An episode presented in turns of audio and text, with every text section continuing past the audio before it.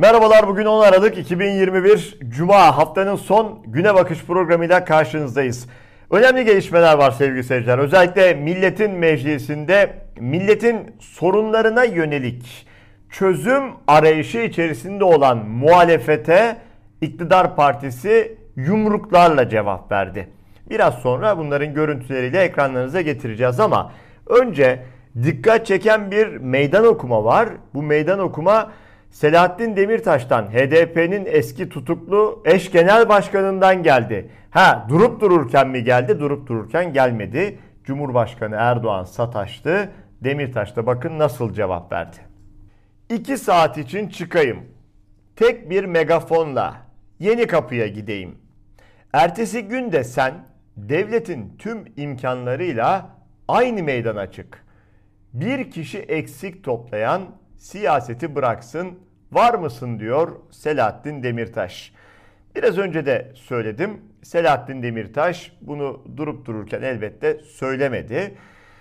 İlginçtir, ilginçtir. Ülkenin Cumhurbaşkanı, AKP'nin genel başkanı nasıl bir öfkesi varsa Selahattin Demirtaş'a bunu yenemiyor. Selahattin Demirtaş yıllardır tutuklu cezaevinde. Avrupa İnsan Hakları Mahkemesi'nin dahi serbest bırakılsın kararı var. Bu kararlar tanınmıyor. Erdoğan tanınmaması yönünde mahkemelere talimatta bulunuyor. Demirtaş tutuklu artık HDP'nin eş genel başkanı da değil ama buna rağmen Cumhurbaşkanı arada sırada Demirtaş'a gönderme yapmayı veya laf söylemeyi ihmal etmiyor, bırakamıyor. Dedik ya tuhaf bir tuhaf bir yarası mı var, tuhaf bir kini mi var? İşte ondan dolayı Selahattin Demirtaş cezaevinde seni başkan yaptırmayacağız sözü çok meşhurdu. Zaten ne olduysa ondan sonra Demirtaş'ın başına bunlar geldi. Gerçekten anlamlı bir mesaj. İki saat diyor çıkayım diyor izin ver diyor yeni kapı. Ortak mekan olsun diyor. İkimiz de miting yapalım diyor. Ben bir megafonla sen de devletin bütün imkanlarıyla diyor. Bir kişi eksik toplar toplayan siyaseti bıraksın diyor. Var mısın demiş. Bakalım bu çağrıya Erdoğan ne diyecek? Dönelim meclise. Türkiye Büyük Millet Meclisi'ne bütçe görüşmelerinde ortalık karıştı ama asıl ortalığın karışmasına sebep sebep kişi diyelim sevgili seyirciler. İçişleri Bakanı Süleyman Soylu. Çünkü hakkında o kadar çok iddia var ki yenileri yutulur gibi değil. O iddialar haliyle meclis çatısı altında muhalefet partisi vekilleri tarafından gündeme getiriliyor. Sorular soruluyor. Hakkınızda şöyle şöyle şöyle iddialar var. Şunlar şunlar yapıldı mı? Yani gereken yapıldı mı deniyor. E, cevap yok tabi. Cevap olmayınca ne oluyor? Yumruklar havada uçuşuyor. TBMM'deki bütçe görüşmelerinde sık sık tansiyon yükseldi. CHP Grup Başkan Vekili Özgür Özel'in konuşması sırasında ayağa kalkan AKP'li vekil Alpay Özalan Özel'in üzerine yürüdü. CHP'li vekiller Özel'i korumaya çalıştı. Yumruklar havada uçuştu. Yumruk atmayı herhalde iyi biliyor. Çünkü vekillik yaptığı söylenemez. Milletin vekili olarak Şöyle bir bakın bir e, bilgi toparlamıştım. Alpay nasıl bir vekil diye. İmza sahibi olduğu kanun teklifi yok Alpay'ın. Sahibi olduğu herhangi bir yazılı önerge de yok. Yani bir önerge de vermemiş. E, genel görüşmeler yok. Soruşturma önergesi yok. Hiçbir şey yok. Yani Vekil sıfatı var. Bir de ne var biliyor musunuz sevgili seyirciler? Maaşı var. O da 22 bin Türk lirası maaşını alıyor. Arada da böyle muhalefete saldırıyor. Yumruklarını konuşturuyor. Bunun için de üzerine 22 bin TL'de maaş alıyor Alpay sevgili seyirciler. Evet dedik ya Özne kimdi? Özne Süleyman Soylu'ydu. Süleyman Soylu'ya bakın Türkiye İşçi Partisi milletvekili Ahmet Şık'tan da sert ifadeler vardı. Envanter kayıtları bulunmayan Kalaşnikovların dağıtılması ile ilgili silah dağıtılması talimatını ben vermedim dedi. Yani silahlar dağıtılmış ama emri o vermemiş. O silahlar kime, niye dağıtıldı açıklayacaksın. İşte öyle iddialar var ki hakkında ülkenin İçişleri Bakanı ile ilgili silahlar var, Kalaşnikovlar var sevgili seyirciler. Envanter kayıtları yok. Kimin dağıttığı belli değil. En azından İçişleri Bakanı ben dağıtmadım diyor. Kimlere dağıtıldı belli değil.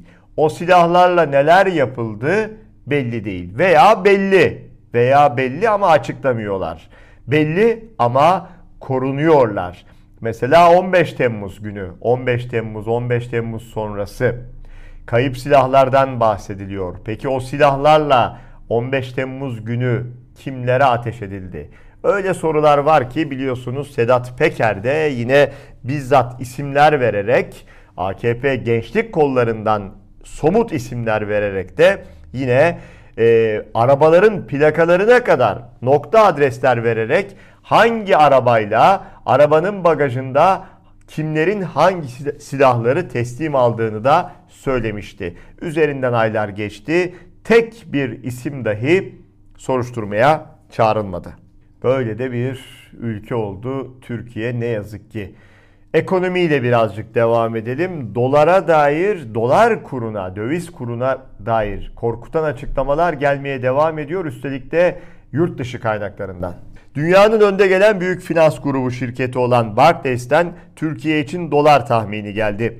Dev şirket dolar TL'nin 2021 sonunda 14,5 olmasını, 2022'nin ortasından itibaren ise dolar kurunun 16'ya ulaşmasını bekliyor. Barclays ekonomistleri yayınladıkları bir araştırma raporunda Türkiye'nin 2018'e kıyasla kur şoklarına karşı daha hazırlıklı olduğunu fakat o zamandan bu yana tüm metriklerinde iyileşme göstermediğini belirtti.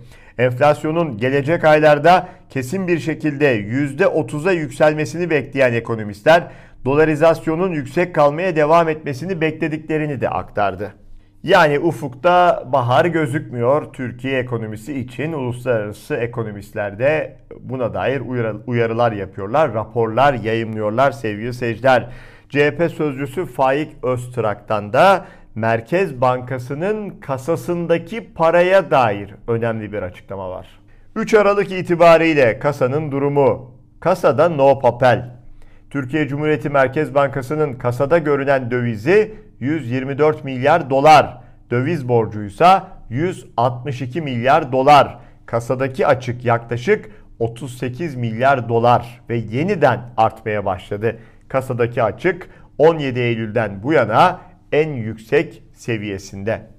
İstanbul'un en kritik, en önemli noktalarından bir yerde bulunan Atatürk Havalimanı ile ilgili çok çarpıcı bir iddia ile devam edelim. Cumhuriyetin tüm kazanımlarını peyderpey satan bir iktidarla baş başayız. Geldikleri günden beri demir çelik fabrikalarını, şeker fabrikalarını, kağıt fabrikalarını, limanları, arazilerimizi sürekli sattılar. Şimdi sıra Atatürk Havalimanı'na geldi. Evet, soruyorum buradan. Sayın Cumhurbaşkanı, çok yakın bir zamanda kimle, neden o havaalanında inceleme yaptınız? Hangi Katar yetkilisi orayı gezdi? Sizden istedi mi? Neyin karşılığında? Ne kadara? Satacak mısınız? Satmayın artık. Artık Cumhuriyet'in kazanımlarını tasfiye etmeyi bırakın. Sattınız, sattınız, sattınız, sattınız. Geldiğimiz nokta yine sıfır. Ben buradan alacak olanlara da söylüyorum. Almayın. Sakın almayın. Geldiğimizde size orayı kullandırmayız. Artık yeter. Siz bu ülkeyi mi yönetiyorsunuz? Yoksa bu ülkenin tüm kazanımlarının tasfiye memuru musunuz? Yeter. Artık topraklarımızdan, kazanımlarımızdan elinizi çekin. Katar aşkını bırakın. Çünkü bu Katar size hiçbir şey katmıyor. Önemli bir ziyaret gerçekleşti. Çok önemli bir ziyaretti bu. Sevgili seyirciler Şanlıurfa Adliyesi önünde 276 günden bu yana adalet nöbeti tutan bir aile var. Bir anne Emine Şen Yaşar, oğluyla birlikte Ferit Şen Yaşar'la birlikte adalet nöbetindeler. Şimdi CHP lideri Kılıçdaroğlu ziyaret etti aileyi. Biraz sonra bunun görüntüsünü aktaracağız ama hatırlayalım olayı. Neden bu aile adalet nöbeti tutuyor? Neden 276 gündür sesini kimselere duyuramıyor? Urfa'nın Suruç ilçesinde 14 Haziran 2018 tarihinde AKP milletvekili İbrahim Halil Yıldız'ın koruma ve yakınlarının saldırısı sonucu bu anne eşini ve iki oğlunu kaybetti sevgili seyirciler. Olayın güvenlik kamerası görüntüleri var ama olayın içerisinde bir AKP'li milletvekili olduğu için buradan adalet çıkmıyor. Görüntüler olmasına rağmen eş ve iki oğlu bu olayda öldürülmesine rağmen buradan adalet çıkmıyor. Bakın o olayda yine Emine Şen Yaşar'ın diğer oğlu Ferit de yaralanmasına rağmen neyse ki o e, hayatta kaldı. Şimdi anne oğul adalet nöbetini devam ettiriyorlar.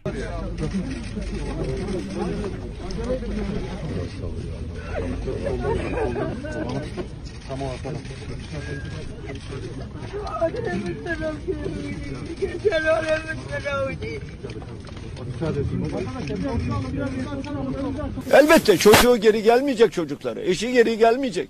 Ama işteyse diyor ya yüreğimdeki ateş biraz soğusun. Bunları yapacağız arkadaşlar. Gerçekleştireceğiz adaleti. Anacığım sen hiç meraklanma. Hiç meraklanma sen. Ya hiç meraklanma. Wadili mjwe tango yeter tane bu da Onu da biliyorum. Milletvekili arkadaşlarımı gönderdim. Ee, tek kişilik hücrede uzun süredir kalıyor. Onu da biliyorum. Hiç meraklanma. Nasıl takip ediyorsan bir evladın olarak, bir kardeşin olarak ben de aynen takip ediyorum. Takipçisi olacağım. Tamam, tamam, tamam. inşallah. İnşallah, inşallah, inşallah. İnşallah. Bir baba ve iki oğlunun öldürüldüğü, herkesin gözü önünde kameralar varken güvenlik kameraları kaydetmesine rağmen şu olayda tek bir tutuklu olmaması sizin aklınıza yatıyor mu sevgili seyirciler? Herkesi vicdanıyla baş başa bırakmakta fayda var. Ve maalesef biliyorsunuz Türkiye gazeteciler için tam anlamıyla bir cezaevi durumunda. Uluslararası Gazetecileri Koruma Komitesi 2021 raporu Türkiye'de medya üzerinde baskı arttı. İşte bu baskı gazetecileri henüz tutuklatmadan bir tutuklama baskısı oluşturuyor. Ana akım medya yok edildi. Birçok gazeteci mesleği bıraktı. Çok sayıda gazeteci şartlı tahliyeyle cezaevinden çıktı fakat mahkemeler sürüyor. Neden? Çünkü o mahkemelerle o yargıyı sopa gibi kullandığı için iktidar partisi gazetecileri çalışamaz duruma getirmeye çalışıyor. Aynı rapora göre Türkiye en fazla gazeteci hapseden ülkeler listesine de girdi. Bir Çin, Myanmar, Mısır, Vietnam, Belarus ve Türkiye 6. sırada. Türkiye'nin şu içinde bulunduğu lige bakar mısınız sevgili seyirciler? Sadece şu 6 ülkeye bakınca Türkiye'nin hangi lige iktidar tarafından düşürüldüğünü görüyorsunuz. Açık ve seç, seçik çok da fazla bir şey söylemeye gerek kalmıyor. Evet bu haberle birlikte bugünün güne bakışını noktalıyoruz. Pazartesi sabah Türkiye saatiyle 9'da sabah 9'da yine güne bakışta buluşmak üzere diyelim. İyi hafta sonları.